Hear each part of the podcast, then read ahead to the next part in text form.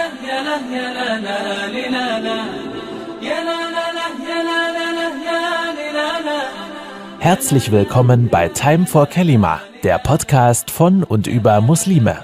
Bei uns bekommst du einen tieferen Einblick von Muslimen aus unterschiedlichsten Nationen, Kulturen und Gesellschaftsschichten. Also wie und warum sie das tun, was sie tun. يا لا لا لا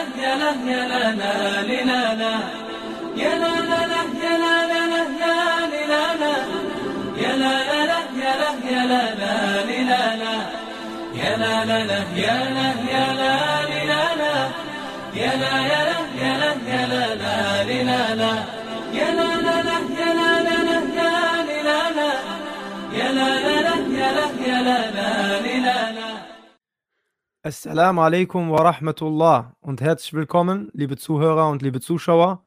Heute zu unserer allerersten Videopodcast-Serie. Das ist sozusagen die Premiere. Und genau passend dazu haben wir heute zu Gast unseren Bruder Hakia, der sozusagen der Urvater dieses Podcast-Projekts ist. Ja, herzlich willkommen, Hakia. Wa alaikum salam wa rahmatullahi wa barakatuh. Zunächst einmal und ja, vielen lieben Dank für die Einladung, wobei ich mich selbst eingeladen habe. naja, Urvater hört sich natürlich ähm, ja, mehr oder weniger richtig an. Ja, also der Podcast an sich äh, ist eigentlich nur Mittel zum Zweck. Im Endeffekt war es so, dass die Idee dahinter war, dass man das muslimische Leben eben ja, in der Öffentlichkeit ein bisschen mehr darstellt, weil irgendwie trotz einigen, äh, einiger Generationen hier im Land hat man sich nie hier richtig irgendwie kennengelernt. Äh, und warum auch immer, also wir können jetzt, wir brauchen jetzt nicht anzufangen mit äh, Schuldzuweisungen, aber ich denke, dass durch die wachsende Islamophobie es auf jeden Fall gewinnbringend ist, dass man die Muslime einfach kennenlernt. Und wenn man sie nicht kennenlernen kann, aus welchem Grund auch immer, oder mag, dann dachte ich mir eben, müsste man irgendwie das nach außen tragen, wie Muslime ticken einfach, wie sie leben, woran sie glauben, was sie eigentlich vorhaben, damit eben nicht für, für uns gesprochen wird und insbesondere durch äh, verschiedene, ja, zum Teil auch äh, böswillige Richtungen äh, wird hier natürlich auch was gestreut, was natürlich nicht der Realität entspricht. Und deswegen dachte ich mir einfach, äh, wie schaffe ich es, dass Muslime selbst zu Wort kommen? Wie schaffe ich es, dass sie, sie ihr Leben darstellen können, damit man uns einfach ein bisschen mehr versteht? Ganz einfach. Damit wir, der Sinn dahinter ist eigentlich nur eines, und zwar, es soll zu einem besseren Zusammenleben führen. Ja, inshallah. Ja, und dann habe ich die Idee gehabt, also ich hatte vorher schon einen Blog, der hieß Time to Talk. Und dann dachte ich mir, okay, dann äh, mach halt einfach einen gleichnamigen Podcast. Ja, und dann habe ich angefangen. Äh, ich hatte auch, glaube ich, sechs, sieben äh, Episoden schon durch. Und dann habe ich einfach gemerkt, hey, das wird äh, ja sehr äh, kräftezerrend. Dann dachte ich mir, ich versuche mir einfach ein Team aufzubauen. Und dann kam ich irgendwie durch Umwegen unter anderem an dich, ja, den Bruder, den ich kannte, der ein italienischer Bruder, hat mich, hat mir gesagt, hey, da gibt's einen Hamid, den kenne ich ganz gut. Der Bruder hätte auch Lust auf einen Podcast. Ja, und so haben wir uns dann irgendwann mal auch kennengelernt. Ja, und dann hat's angefangen mit äh, ja, den, der Namensänderung und ja, jetzt sind wir hier, wo wir sind. Alhamdulillah. Ja, das war doch schon mal äh, eine super Einleitung. Du hast quasi jetzt schon mal deine Intention, also deine Absichten hinter diesem äh, Podcast-Projekt äh, offen getan, weil der Podcast heißt ja auch von, ne, der Podcast Time for Kelima, ne, Kelima, wenn ich hier mal kurz hinzufügen darf, kommt ja aus dem Arabischen. Kelima steht ja für eine Rede, für ein Wort, äh, für einen Talk sozusagen und deswegen heißt es halt Time for Kelima. Ne, es ist Zeit für ein Wort, es ist Zeit für eine Rede, für eine Ansprache. Und ähm, wie gesagt, das ist der Podcast von und über Muslime. Und du hast eigentlich schon genau auf den Punkt gebracht, äh, was dahinter steckt. Ich meine, das ist ein Slogan, aber du es eigentlich super zusammengefasst. Was steckt eigentlich hinter diesem Slogan? Was ist eigentlich die Absicht der ähm, Charaktere, die hinter diesem Projekt arbeiten? Und deswegen finde ich es auch sehr schön, dass wir heute zu der Premiere hier genau unseren allerersten Videopodcast dann auch direkt zwei Gesichter haben. Also, äh, falls mich die Leute nicht kennen, wie gesagt, ich bin auch Moderator bei Time for Kalima, aber zu mir kommen wir ein anderes Mal. Heute stehst du im Fokus. Und ähm, ja, du hast jetzt grob schon mal über den Podcast gesprochen. Vielleicht stellst du dich auch mal vor und äh, erzählst den Zuhörern, aber ab heute haben wir auch nicht nur Zuhörer, sondern auch Zuschauer. Vielleicht erzählst du den Zuschauern auch mal äh, ein bisschen was zu deiner Person, äh, damit wir so langsam, langsam auch mal die Charaktere hinter Time for Kelly mal den Leuten auch äh, vorstellen. Und du bist halt heute, oder hast das Glück, oder wie du es auch nennen möchtest, äh, du bist heute der Erste in der Reihe. Ja, klar. Äh, wir gehen ja nochmal Alter, oder? Alter vor Schönheit heißt es ja. Deswegen nach, zuerst zu mir. Äh, ja, also ich bin in der bayerischen Großstadt geboren und äh, ja, in den 80er Jahren bin ich mehr oder weniger aufgewachsen.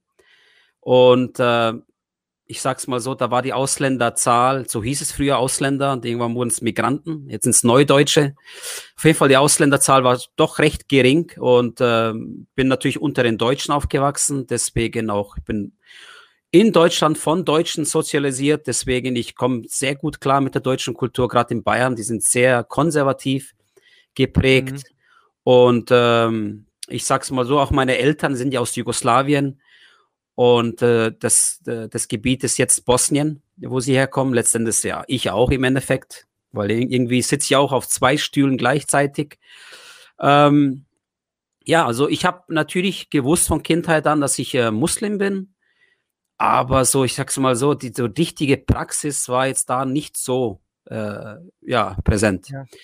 Und äh, ich bin unter den Deutschen aufgewachsen, wie eben erwähnt, und die meisten von denen äh, waren ja in der sagen wir mal so, in der Grundschule waren sie schon noch irgendwo katholisch geprägt. Später wurden sie wirklich die allermeisten Atheisten. Ja.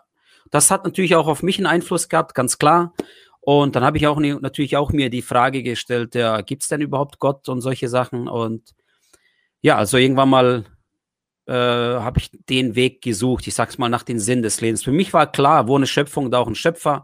Da gab es eigentlich gar keine zwei Meinungen. Nur ich war mir jetzt nicht sicher, welche Religion die wahre ist.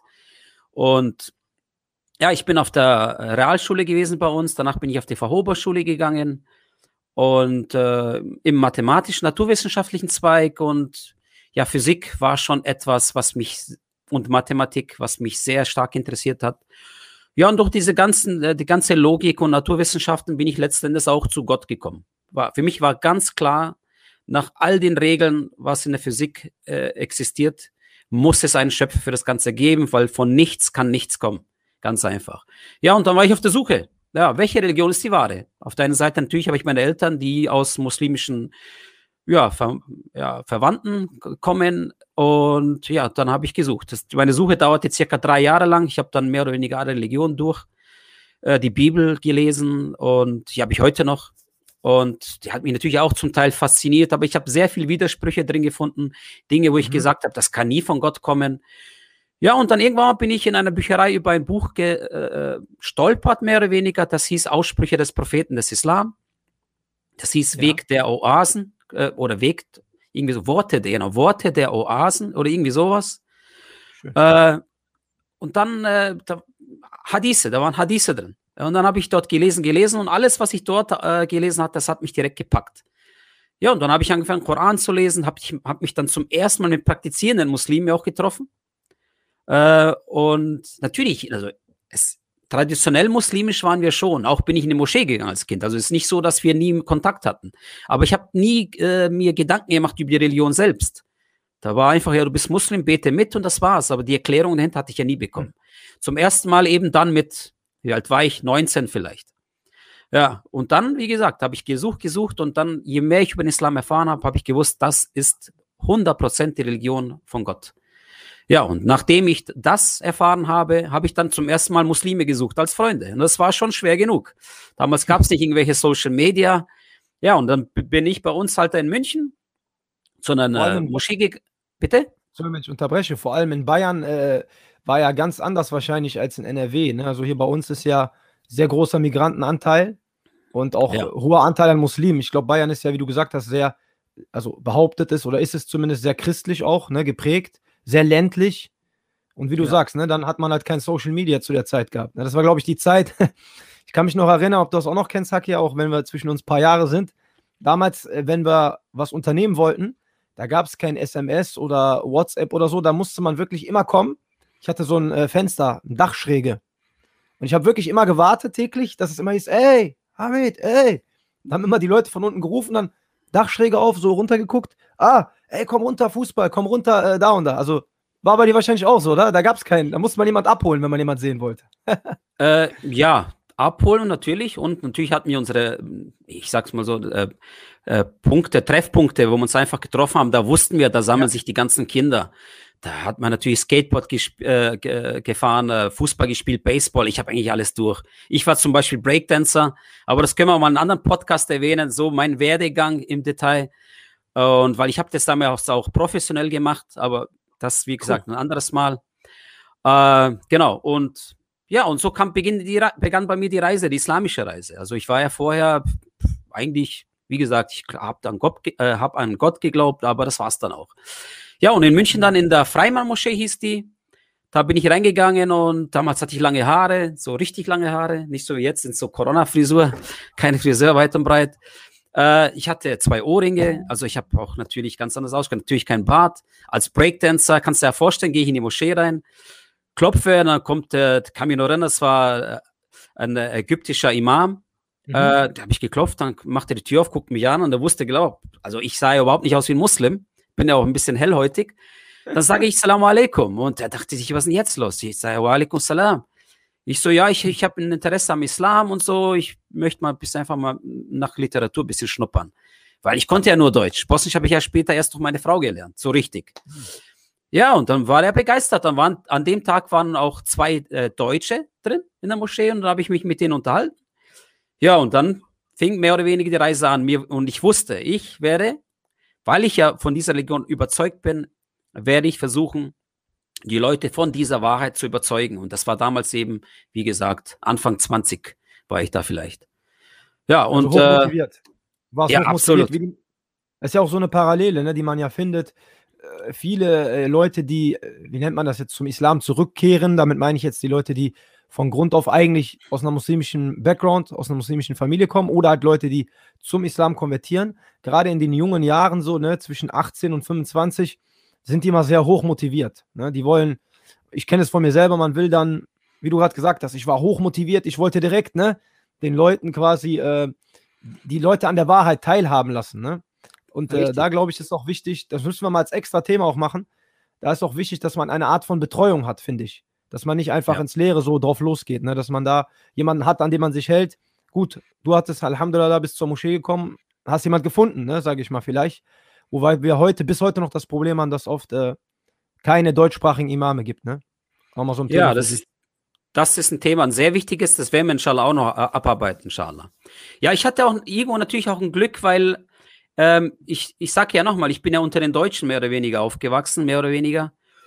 Und ich habe mich ja als Person ja nicht geändert. Also ich habe von Anfang an einen starken Charakter gehabt äh, und ich habe an, einfach angefangen zu beten äh, und äh, habe die Dinge weggelassen, was der Islam natürlich als verboten deklariert hat. Und mehr hat mhm. sich da nicht geändert. Und viele Leute um mich herum waren dann natürlich begeistert, weil ich war der bekannte Tänzer und auf einmal fängt er an, äh, äh, ja, sich von solchen Sachen zu entfernen. Von äh, Dingen, wo ja, Alkohol, äh, Drogen, äh, Dis Disco, Musik und so weiter und so fort. Und natürlich, man hat dann auch festgestellt, dass äh, man auch viele sogenannte Freunde verloren hat. Ja, weil auf einmal war man nicht mehr der Superstar und ja, dann haben sich langsam aber sicher entfernt. Aber das war mir egal, weil ich wollte nur eine Sache und zwar diesen Weg weitergehen weil das war etwas, wo ich gesagt habe, wegen dem lohnt es sich absolut alles auch, ja, auf äh, zu, zu opfern. Ich habe da mal eine Stelle an der Frage, äh, ich habe mal eine Stelle an der Frage, der war auch gut. Ich habe mal eine Frage an der Stelle. Und zwar, ähm, du sagst gerade, oder, also du hast eigentlich schon beschrieben, aber ich möchte da mal tiefer kurz drauf eingehen, weil ich glaube, das ist für viele interessant. Du hast also äh, getanzt, wie auch immer, du hattest einen gewissen Bekanntenkreis, ja, du hast einen gewissen Status gehabt unter den Leuten auch. Und du sagst selber, ähm, diesen Status habe ich dann aufgegeben, mir war das dann auch egal, ähm, dass die Leute sich teilweise von mir abgewandt haben, ne? weil, keine Ahnung, es gab keinen Nutzen mehr bei mir, du warst jetzt nicht mehr der Bekannte, mit dem man sich sehen lassen kann oder so, sondern du warst so ein, jetzt böse ausgedrückt, so ein Langweiler, der sich die Haare hat lang wachsen lassen und irgendwo im äh, in Hinterhofmoscheen, ja, so, ich mache jetzt ein paar Klischees aus, aber äh, Klischees auf, gebetet hat und so weiter. Äh, kam das direkt, warst du direkt voll überzeugt oder ist es so ein Prozess auch gewesen zu sagen, weil wenn man vorher gewohnt ist, bekannt zu sein äh, und so weiter, zu sagen einfach, ja. es ist mir jetzt total egal, was die Menschen über mich denken. Äh, ich war direkt so überzeugt oder ich habe etwas gespürt, was mir die Berühmtheit oder das Tanzen oder die Fans oder so nicht geben konnten. Ich habe direkt gespürt, als ich sozusagen in den Islam reinkam, so, äh, das ist es und das, weißt du, worauf ich hinaus will? Ja, ich verstehe dich ganz gut. Also es ist ja nicht so, dass ich, ähm, und dass die ganzen Leute, was Fame sind, also ich gehe davon aus. Ja, ich kenne ja viele Leute, die wo äh, ne, einen großen Bekannt, äh, Bekanntheitsgrad haben. Äh, und äh, aus dem Grund, weil ich ja selbst das kenne, komme ich mit denen gut klar, weil ich kenne diese, diese mhm. Position. Und es ist nicht so, dass man, wenn man bekannt ist, berühmt ist, dass man sagt, ja, ich bin jetzt was Besonderes oder was. Überhaupt nicht. Man ist immer noch der gleiche. Nur, ähm, ja, die Menschen erheben dich zu einem bestimmten Status. Aber du selber weißt tief in dir selbst, dass du eigentlich ein ganz gewöhnlicher Mensch bist. Und im Gegenteil, eigentlich stehst du da extrem unter Druck, weil du den Leuten ja irgendwas anbieten musst, weil die sehen dich als etwas wirklich ganz, ganz Besonderes und du willst ja auch dem irgendwie gerecht werden, mehr oder weniger. Ja. Und Klar. bei mir war es eigentlich so, ich war immer sehr, sehr authentisch und sehr ehrlich und direkt und das habe ich auch äh, bis heute beibehalten. Nur ich war leidenschaftlicher Tänzer. Also ich habe mit äh, sechs, sieben Jahren damals angefangen gehabt und insgesamt habe ich 15 Jahre lang getanzt. Das heißt, ich war im Islam wow. drin, habe weiter getanzt, hatte auch eine Tanzschule, eine Gruppe, ich hatte Sponsoren. Also es war ein komplettes Paket. Und äh, wie gesagt, also es, ich habe das aus Leidenschaft gemacht, aber dennoch, jeder kennt es, der Iman spürt, dass nichts, diese Lücke, die wo jeder hat, wenn man diesen diese Lücke nicht füllt, das heißt diese, diesen seelischen Teil, und den kann nur eben die Religion, der Iman, den Glaube an Allah füllen. Und die Lücke bleibt ja bestehen. Und irgendwann mal hast du gemerkt, ähm, diese Lücke, die der Islam dann geschlossen hat in mir, der hat eigentlich alles befriedigt. Ich wusste, wenn diese Lücke zu ist, würde ich nichts vermissen mehr im Leben, gar nichts. Deswegen war das für mich absolut okay. Wenn, selbst wenn die ganze Menschheit mich verlassen hätte, hätte ich gesagt, das ist mir egal. Weil ich weiß, ich habe Allah hinter mir. Ich weiß das. Und das hat mir so einen Auftrieb, äh, Antrieb gegeben, dass ich gesagt habe, ich, das ist mir einfach egal. Ich gebe jetzt Vollgas in der Religion. Ich will mich in diese Richtung entwickeln. Als erstes für mich. Für mich war das ganz klar. Ich will selbst erst einmal eine gewisse Stabilität haben und habe mich dann einfach äh, Leuten angeschlossen, die meine Sprache sprechen, eben die deutsche Sprache, die hier sozialisiert worden sind und eben die Religion fit waren. Und da, Alhamdulillah, hatte ich, äh, wie gesagt, äh, eine kleine Gemeinde in München gefunden. Ja, und dann bin ich mit denen weitergegangen. Ich habe das Tanzen oder was, habe ich ehrlich gesagt nie wieder vermisst. Nie wieder. Interessant. Auf jeden Fall sehr interessant finde ich das, weil ich glaube, das ist auch ein Thema, könnte man auch mal vielleicht in dem Podcast aufgreifen. Und an der Stelle vielleicht auch ein kleiner, äh, äh, kleiner Humor so mit, mit auf den Weg. Wir hoffen vielleicht, dass der eine oder andere Sponsor von damals heute hier zuguckt und sich vielleicht entscheidet, dich heute auch zu sponsern hier für das äh, Podcast-Projekt. Vielleicht ist der eine oder andere ja auch auf dem Weg wie du und sagt, ey, cool, den kenne ich ja noch von früher. Und ey, finde ich super, was du heute machst. An der Stelle herzlich willkommen. Ja, also es gibt jemand, äh, tatsächlich, äh, es, gibt es gibt tatsächlich auch einen, der hat mir vor einem Jahr oder was geschrieben, äh, der ist ja mittlerweile ein ganz bekannter Tänzer, dessen Namen ich auch gar nicht erwähnen möchte. Da war einer meiner Schüler damals und äh, der sagt heute noch, du warst meine Inspiration äh, durch und durch. Also ich, so wie ich äh, Vollblut, äh, ja, Muslim bin, so war ich Vollblut eben Tänzer. Und das hat man natürlich gemerkt, wenn ich auf die Bühne gegangen bin und getanzt habe, da habe ich einfach auch alle Leute mitgerissen und ich hatte zum Teil auch Tausende von Zuschauern. Und die Leute waren natürlich begeistert und dann der Rest, ja, kam dann mehr oder weniger von alleine. Also ich, das war bei mir nicht irgendetwas, was ich äh, aufgezwungen hatte, wie viele zum Beispiel, ich will Profifußballer werden oder ich will dies oder jenes machen, weil ich berühmt werden wollte. Bei mir war es ja andersrum. Mhm. Ich war Tänzer und das Berühmtsein und alles drumherum waren eigentlich nur Nebenprodukte. Das war mir ja. auch eigentlich beim Tanzen auch egal. Das waren eigentlich Dinge, die du mitgenommen hast. Aber ich habe ja auch damals, Alhamdulillah, niemals irgendwie meinen Charakter irgendwie verändert gehabt. Meine Freunde von damals sind immer noch meine Freunde geblieben. Das heißt, absolut Unbekannte, zum Teil eigentlich total uncoole Leute. Also das war nicht so, dass ich gesagt habe, ich bin jetzt was Besonderes, ich möchte nur mit besonderen Leuten zu tun haben. Nein. Für mich waren Leute da, die womöglich in der coolen Szene niemand mit denen hätte zu tun haben wollen. Aber ich habe gesagt, nein, das ist mein Bro. Der war vorher mein Bro, der bleibt mein Bro. Ich habe mein Preisgeld, mein Preisgeld, was ich zum Beispiel bekommen habe, ich habe ich unter meinen Freunden verteilt. Das war mir egal. Ich war ich. Und ich wollte das auch nie abändern. Ganz einfach. Sehr interessant. Also deine Vergangenheit, ich glaube, könnte man vielleicht auch mal einen extra Podcast drüber machen. Ich glaube, das ist nicht so der Standardweg, ne? Von einem bekannten, berühmten Tänzer und dann zu einem, ja, du bist auch Familienvater, oder? Ne? Richtig, hast du? Ja, also das passt eigentlich ganz gut, der Übergang. Also ich habe ja damals, als ich dann wirklich mich, mich der Religion gewidmet habe, wusste ich, okay, jetzt ist da echt an der Zeit zu heiraten, weil äh, wir wissen, die, die, die, die, die Ehe ist die halbe Religion. Und mhm. was für mich natürlich ein bisschen schwierig war. Ich, der bekannte Tänzer, wen will ich jetzt heiraten? Es gab natürlich, das muss ich so sagen, hunderte von Frauen, die gerne meine Frau wären. Als Bekannter ist es nun mal so. Und das wollte ich nicht. Ich wollte einfach eine Frau, die wo auch diesen Weg mit mir mitgehen kann. Und das kam gar nicht in die Frage. Irgendwie ist, es gab niemanden, wie gesagt, ich habe zum ersten Mal praktizierende Muslime in dieser Moschee damals richtig kennengelernt. So, die auch mit mir über die Religion sprechen konnten. Ja, ja Alhamdulillah. Dann habe ich einen Bruder gefragt, der eine im Ausland geheiratet hat. Also es war jetzt nicht so eine, keine Ahnung, wie die Leute in, in Philippinen oder so heiraten aus dem Katalog. Nee, gar nicht. Also die Muslime kennen das über Bekannte die wo auch äh, ne, ja, rechtschaffen sind, inshallah. Einfach durch Beziehungen lernt man die eine oder andere kennen. Und so habe ich dann auch einen Bruder gefragt, pass mal auf, ähm, wie schaut's aus? Kannst du mir irgendwie jemanden ja, vermitteln? Dann hat er seine Frau gefragt und sie hatte wirklich Freundinnen gehabt, die wo ja äh, praktizierende Muslime waren.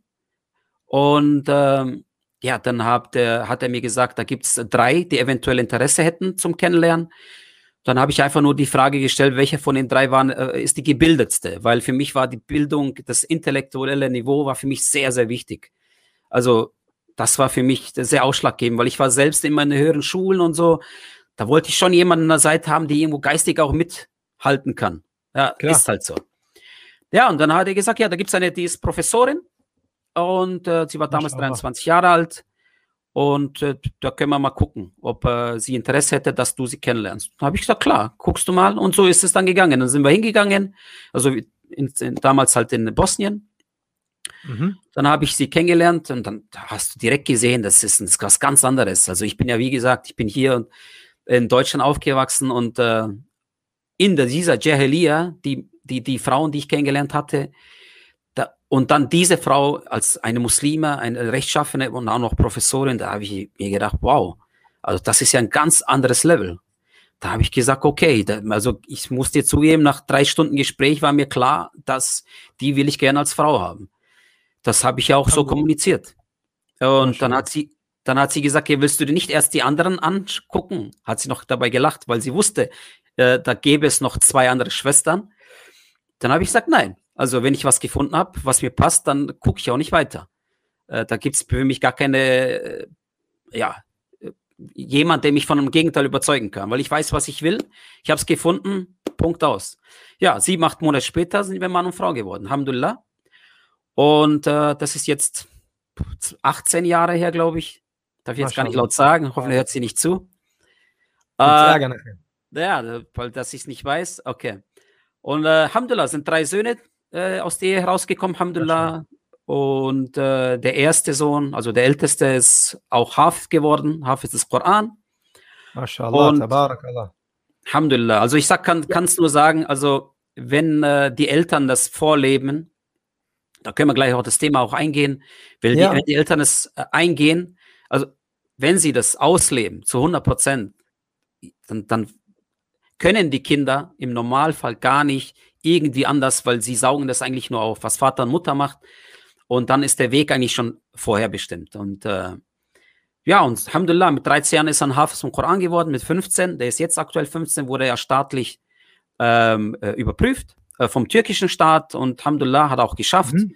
Und somit ist jetzt staatlich, offiziell ist er ein Hafiz des Koran. Alhamdulillah. Ja, das, äh, ich würde sagen, das greifen wir auf jeden Fall als einen eigenen Podcast auf, als Thema. Ich glaube, das interessiert ganz, ganz viele Leute.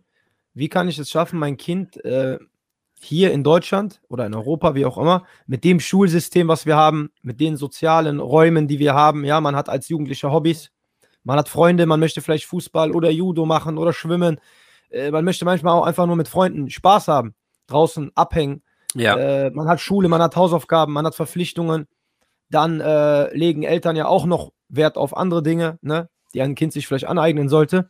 Und ich glaube, das ist schon so eine Seltenheit geworden, dass man es schafft, als Eltern, die hier in Europa leben und auch berufstätig sind. Du, du bist berufstätig, oder? Ja, natürlich, Alhamdulillah. ich. Du bist angestellt, ja. Und äh, macht deine Frau auch irgendwas noch beruflich? Ja, sie ist selbstständig. Also wir haben ja damals, weil meine Frau ist ja eigentlich, wie gesagt, war ja Professorin und in Bosnien. Als sie herkam, hat sie dann äh, eine Art Deutschstudium begonnen, weil ich wollte nicht irgendwie, dass sie so eine 0815 äh, Caritas Deutschkurs macht, würde ja gar nicht ihrem Niveau entsprechen. Dann haben ja, wir ja, so ein Fern. Dann haben wir direkt so ein Fernstudium für sie arrangiert und äh, das hat sie durchgezogen und äh, danach konnte sie eigentlich, nach einem Jahr mehr oder weniger konnte sie eigentlich, natürlich nicht akzentfrei, aber Deutsch konnte sie eigentlich nahezu, ja, ohne Grammatikfehler. Aber das heißt, Mashallah, wir haben hier dich, ja, den Papa, der ist angestellt, die Mutter ist selbstständig, ihr seid beide berufstätig und ihr habt Ja. drei Söhne Ja, und trotz den Verpflichtungen, die ihr gegenüber auch eurem Beruf und eurem äh, Lebensunterhalt und so weiter habt, und die Frau hat sicherlich auch noch Hausarbeit bei drei Kindern, äh, trotz alledem habt ihr das geschafft, eines der Kinder zu fördern. Und ich bin mal, ich gehe mal davon aus, wenn der eine das erreicht hat, heißt ja nicht, dass die anderen nichts gemacht haben, sondern die haben sicherlich auch was gemacht. Das ist ja klar. Gehen wir jetzt einfach mal von aus. Ähm, aber einer hat das Ziel schon erreicht. Natürlich an der Stelle auch äh, ne, bitten wir Allah für euch als Familie, dass auch, inshallah, die anderen Kinder auch dieses Ziel erreichen. Und auch Amin, für ja. alle anderen äh, muslimischen Kinder. Und ähm, wir sollten das vielleicht als extra Podcast aufgreifen, äh, wie man da als Eltern, ja, ich kann jetzt einfach nur schon mal so ein paar Fragen reinwerfen. Ne? Also, wie hat man das als Kinder, als Eltern geschafft, das Kind äh, zu begleiten? Weil das fängt ja wahrscheinlich schon direkt ziemlich kurz nach der Geburt an. Und du hast schon darauf hingewiesen, er hat anscheinend an einem Programm teilgenommen, äh, was es wohl gab. Und äh, ich finde, das sollten wir als extra Podcast aufnehmen. Was mich jetzt nur vorab interessieren würde, wenn wir das als extra Thema lassen, wie hast du es denn dann, weil wir sind jetzt eigentlich heute ein bisschen, der Fokus liegt noch ein bisschen auf dir oder auf euch als Eltern. tamam. Wie habt ihr das oder wie hast du das denn dann geschafft als Familienvater? Und du sagst, du äh, bloggst, du bist auch Blogger auf Twitter. Jetzt hast du noch Time for Kelly mal das Projekt. Deine Frau ist selbstständig, drei Kinder. Äh, wie hast du das denn geschafft oder wie, wie gehst du denn mit Stress und Zeitmanagement um, wenn ja noch auch noch der Fokus auf der Kindererziehung liegt? Das ist ja ein großes Thema, denke ich mal, für euch. Ja, es ist, ist tatsächlich so. Also ich sag's mal, wenn du die, wenn du die, die Weichen äh, stellst, wenn du äh, dich vorbereitest für etwas Größeres, dann ist natürlich, äh, wenn dann das Große auf dich zukommt, viel einfacher. Also, ähm, womit fange ich an? Also in der Familie ist es so, Alhamdulillah, wir haben uns so abgestimmt, dass äh, der eine für den anderen da ist. Das heißt, wenn etwas Großes bevorsteht, spielt keine Rolle, wenn es die Frau ist mit ihrem, sie betreibt eine, einen, einen, einen, einen Online-Shop ähm, mit der islamischer Ware äh, und ähm, oder ich zum Beispiel, oder das Kind jetzt mit dem, äh, mit dem Hafiz des Koran. Das heißt, wenn etwas Großes ansteht, sind die anderen für ihn, die, für ihn da. Das heißt, die anderen treten so ein bisschen in den Hintergrund. Das heißt, die unterstützen in, äh, dem, äh, in diesem Vorhaben. Und ähm, wenn man sagt, ab diesem Zeitpunkt will, will man diese große Angelegenheit beginnen, dann klärt man vorher, klärt man vorher Angelegenheiten, die die anderen haben und diese Person selbst, damit man in dieser Phase eben wirklich den Fokus auf das setzen kann. Und dass es Teamwork ist, kann ich nur jedem empfehlen. Das war auch einer der Gründe, warum dieser Podcast auch in die, in, in, ins Team äh, gemündet ist. Und ich denke, dass nur so der Erfolg kommen kann. Und noch einmal, wenn die Familie, Frau, Mutter, Vater, der Mann, wenn er seine Rolle im, äh, aus, aus der islamischen Sicht gerecht wird, er kennt seine Rolle und er füllt sie komplett aus. Und jeder in der Familie und die Kinder auch. Das heißt, sie müssen jetzt islamisch erzogen werden, dass sie wissen ganz genau, diene niemand außer Allah und Gehorsamkeit gegenüber die Eltern. Das wird ja so oft im Koran erwähnt. Wenn, wenn er dieses erfüllt und so erzogen wird, dann, ich kann es nur jedem sagen, du bist dann voll auf der Überholspur. Und wenn jemand sagt, ja, wie schaffst du es mit Stress? Ja, das ist ja genau der Punkt. Dann hast du ja gar keinen Stress. Dann bist du mehr oder weniger voll im Flow. Äh, weil du bist eigentlich unaufhaltbar. All die Dinge, diese Nebengeräusche, die verursachen ja eigentlich den Stress. Zum Beispiel, wenn das Kind Träume hat, er will Profifußballer werden, dann steht es natürlich im Konflikt mit dem, dass du einen Koran lernst. Oder ich zum Beispiel, ich will, keine Ahnung, äh, ein Riesen-Influencer werden und bin Tag und Nacht vor der Kamera. Das habe ich nicht gemacht. Ich bin jetzt, jetzt erst zum ersten Mal äh, vor die Kamera getreten, weil jetzt ist auch die, die Phase in meinem Leben das auch irgendwo erlaubt. Das heißt, vorher war ich auch mehr im Hintergrund. Meine Frau als Professorin in, in, in Bosnien ist hergekommen, mehr oder weniger wurde sie dann Hausfrau. Und dann langsam hat man das Geschäft nebenbei aufgebaut und so weiter. Das heißt, man hat eigentlich sein Nefs, seine eigenen äh, Ziele, Wünsche, wie auch immer, Träume, ja einfach in den Hintergrund gestellt und um den anderen im Team, hier ist eben der, die Familie eben explizit diese eine Person zu unterstützen. Und dann geht das. Das Kind selbst, wie gesagt, das, dafür können wir einen extra Podcast machen. Äh, wie wir das Ganze gemanagt haben mit den Kindern, das ist schon eine Geschichte für sich. Das ist so hochkomplex. Ja, da mussten wir auch erst einmal hineinwachsen. Das hat sich aber auch dann irgendwann mal äh, ja, eingefahren und dann wurde es irgendwann mal routiniert. Ja, und nach ungefähr vier Jahren, viereinhalb Jahren ist auch das Ziel erreicht, Alhamdulillah. Ja, und dann habe ich zum Beispiel einen Podcast angefangen, wo ich gesagt habe, so, und jetzt würde ich gerne mal ein Projekt von mir gerne umsetzen. Und das Bloggen von mir, weil du gerade das erwähnt hast, das macht man nebenbei. Es ist ja nicht etwas, was ich großartig mache. Ich habe einfach meine ganzen Erfahrungen, die ich hatte, äh, äh, aufgewachsen in Deutschland, als eine berühmte, äh, berühmte Person, der die Welt zu Füßen lag, äh, auf der einen Seite dann den Islam kennengelernt, nicht von äh, Muslimen, sondern von der Quelle selbst, dann mit voller Überzeugung äh, im Islam selbst äh, äh, ja, sich entwickelt, natürlich auch Dauer gemacht und so weiter, eine Riesenerfahrung in, in der Dauer gehabt, dann natürlich mit höheren Qualifikationen im schulischen Bereich. Das heißt, ich bin eigentlich ein Teil der Gesellschaft hier, voll. Und nebenbei äh, als praktizierender Muslim und wie gesagt mit diesem Background als Berühmtheit zur damaligen Zeit, Alhamdulillah, er konnte ich einfach äh, den Geist äh, der Gesellschaft, äh, den Nerv der Gesellschaft treffen. Auf der einen Seite total islamophobisch äh, veranlagt, die Gesellschaft zum größten Teil, aber einer aus ihrer Mitte behauptet auf einmal das genau das Gegenteil. Nein, Islam ist eigentlich nicht das Problem, sondern die Lösung. Ja, und dann habe ich immer so agiert und dann texte ich so und dann ist natürlich, wurde man äh, kontrovers eben, eben äh, betrachtet ja, ist er ein Islamist, ist er Terrorist? Und immer wieder kamen die Leute dazu, hey, der ist eigentlich einer von uns. Wie gibt's das? Der, dass er so stark mhm. vom Islam überzeugt ist, aber er ist einer von uns. Ja, und so kam halt langsam mehr oder weniger, ja, ein großer Wirkungsgrad, sage ich mal. Und ja, das können wir vielleicht auch irgendwann mal extra behandeln, schauen. Also ich glaube, wir haben noch einiges an Gesprächsbedarf, aber ähm, ich würde einfach gerne den Fokus vielleicht im Podcast 2, wenn wir gerne einen zweiten machen, auf äh, ja, die islamische Kindererziehung oder die Förderung des Kindes hinsichtlich auch vielleicht speziell jetzt dem Auswendiglernen des, äh, des Korans und so weiter legen. Und zusammenfassend wollte ich vielleicht einfach sagen, weil wir das, das Thema war ja auch ganz interessant jetzt, wir haben es nur kurz angeschnitten, aber ist auch okay. Stress und Zeitmanagement, also ich, ich habe das so verstanden, dass ihr versucht als Familie eure Ziele umzusetzen oder dass euch das geholfen hat, dass ihr das äh, Aufopfern füreinander, ja, dass man seine persönlichen Interessen manchmal zusammenstellt äh, nach hinten stellt für die des anderen genau. und ähm, dass ihr Prioritäten gehabt habt. Ja, das kommt später, genau. das kommt vorher, das kommt nachher und dass ihr so ein eingespieltes Team äh, auch geworden seid. Das finde ich auch wichtig, dass du das betont hast. Man ist nicht von vornherein der perfekte Vater, die perfekte Mutter. Null. Ich finde generell auch, das wollen wir auch mit dem Podcast hier bewirken. Wir möchten auch so ein bisschen, dass die Muslime sich von diesen Idealvorstellungen lösen. Ja, ich zum Beispiel will jetzt nicht irgendjemand Bestimmtes kritisieren, aber es gibt so Bücher, der ideale Muslim, die ideale Muslima. Ich persönlich finde den Namen ein bisschen kritikwürdig, weil du hast gerade erklärt, man entwickelt sich. Ja, es gibt Ideale, nach denen man strebt, ne, wo man sagt, ey, diese Eigenschaften als Vater, als Mutter, die will ich mir aneignen. Ich muss besser mit Stress umgehen. Ich muss mhm. eine bessere Art und Weise mir aneignen, wie ich mit meinem Kind spreche, wie ich mein Kind erreiche, wie, motiviere, wie motiviere ich mein Kind, ja. wenn es mal nicht will. Ne, das werden wir alles wahrscheinlich besprechen, weil es ist ja logisch. Viele fragen sich jetzt bestimmt, okay, Hakia, alles schön und gut. Ich will jetzt auch mal ein bisschen äh, die kritische Seite ja, auf, aufwerfen. Alles schön und gut, aber ein Kind will ja nicht immer lernen. Was, wenn er denn mal einen Durchhänger hat? Was, wenn er denn nicht will? Er ist ein Junge, äh, Pubertät, ja, er will vielleicht Fußball, ja. er will vielleicht sonst was. Wie geht man damit um? Und so ja. weiter. Und äh, genau, hat er seine Freizeit auch gehabt, neben dem Auswendiglernen und ähm, genauso die Frage, ähm, äh, die habe ich jetzt leider vergessen, aber ist auch nicht schlimm. Daran sieht man, dass der Podcast hier authentisch ist. Ja, ich würde sagen, wir machen einfach hier so einen Cut und äh, wir sprechen einfach. Wir haben heute dich als Person, Hakia, mhm. den Hakia, ja, der, der Urvater von Time for Kelly, immer, den haben wir heute kennengelernt in diesem wunderschönen ersten äh, Videopodcast, unsere Premiere. Und äh, wir wissen jetzt, wer du bist, so ein bisschen, was dein Umfeld ist, was dein, dein Background ist, was deine Familiensituation ist. Wir haben was ganz Besonderes heute rausgefunden, ja, dass du ein Kind äh, durch die Gnade Allahs und mit eurer Aufopferung auch.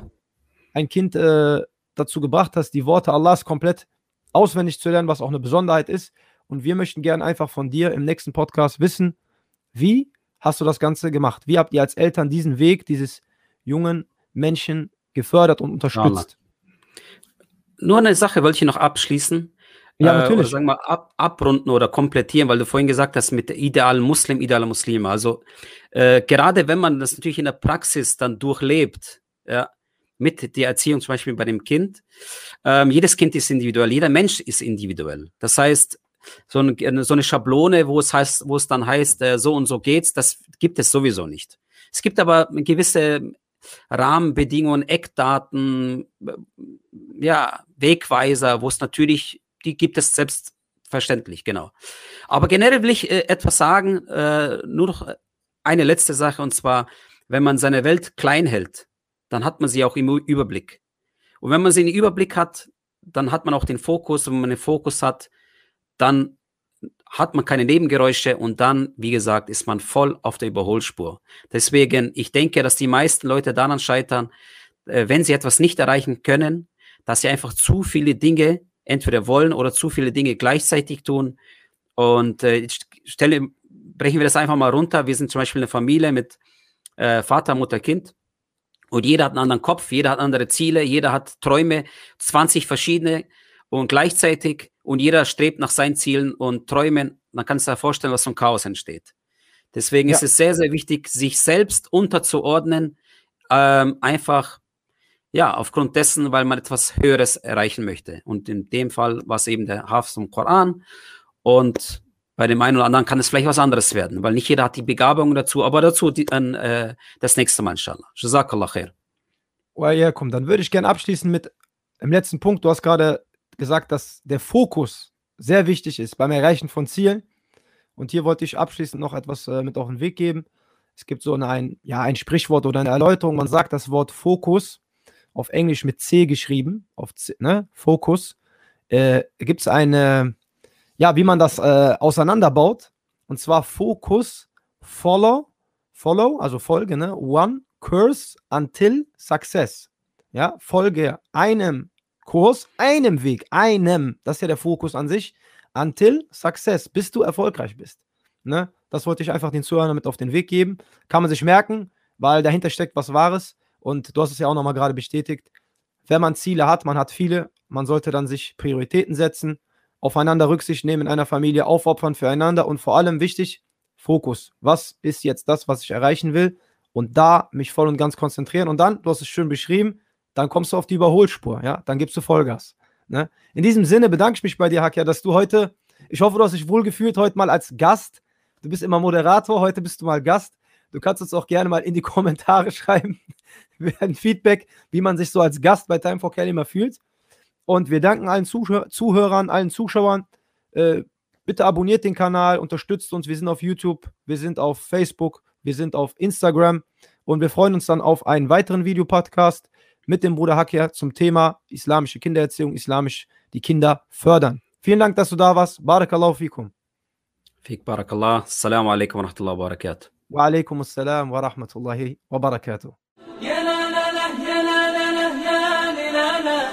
Das war's auch schon für heute. Danke fürs Zuhören. Bitte folgt uns auf Instagram, Facebook und YouTube und empfehlt uns weiter. Denn Time for Kelima ist ein Gemeinschaftsprojekt. Also bis zum nächsten Mal, wenn es wieder heißt Time for Kelima, der Podcast von und über Muslime.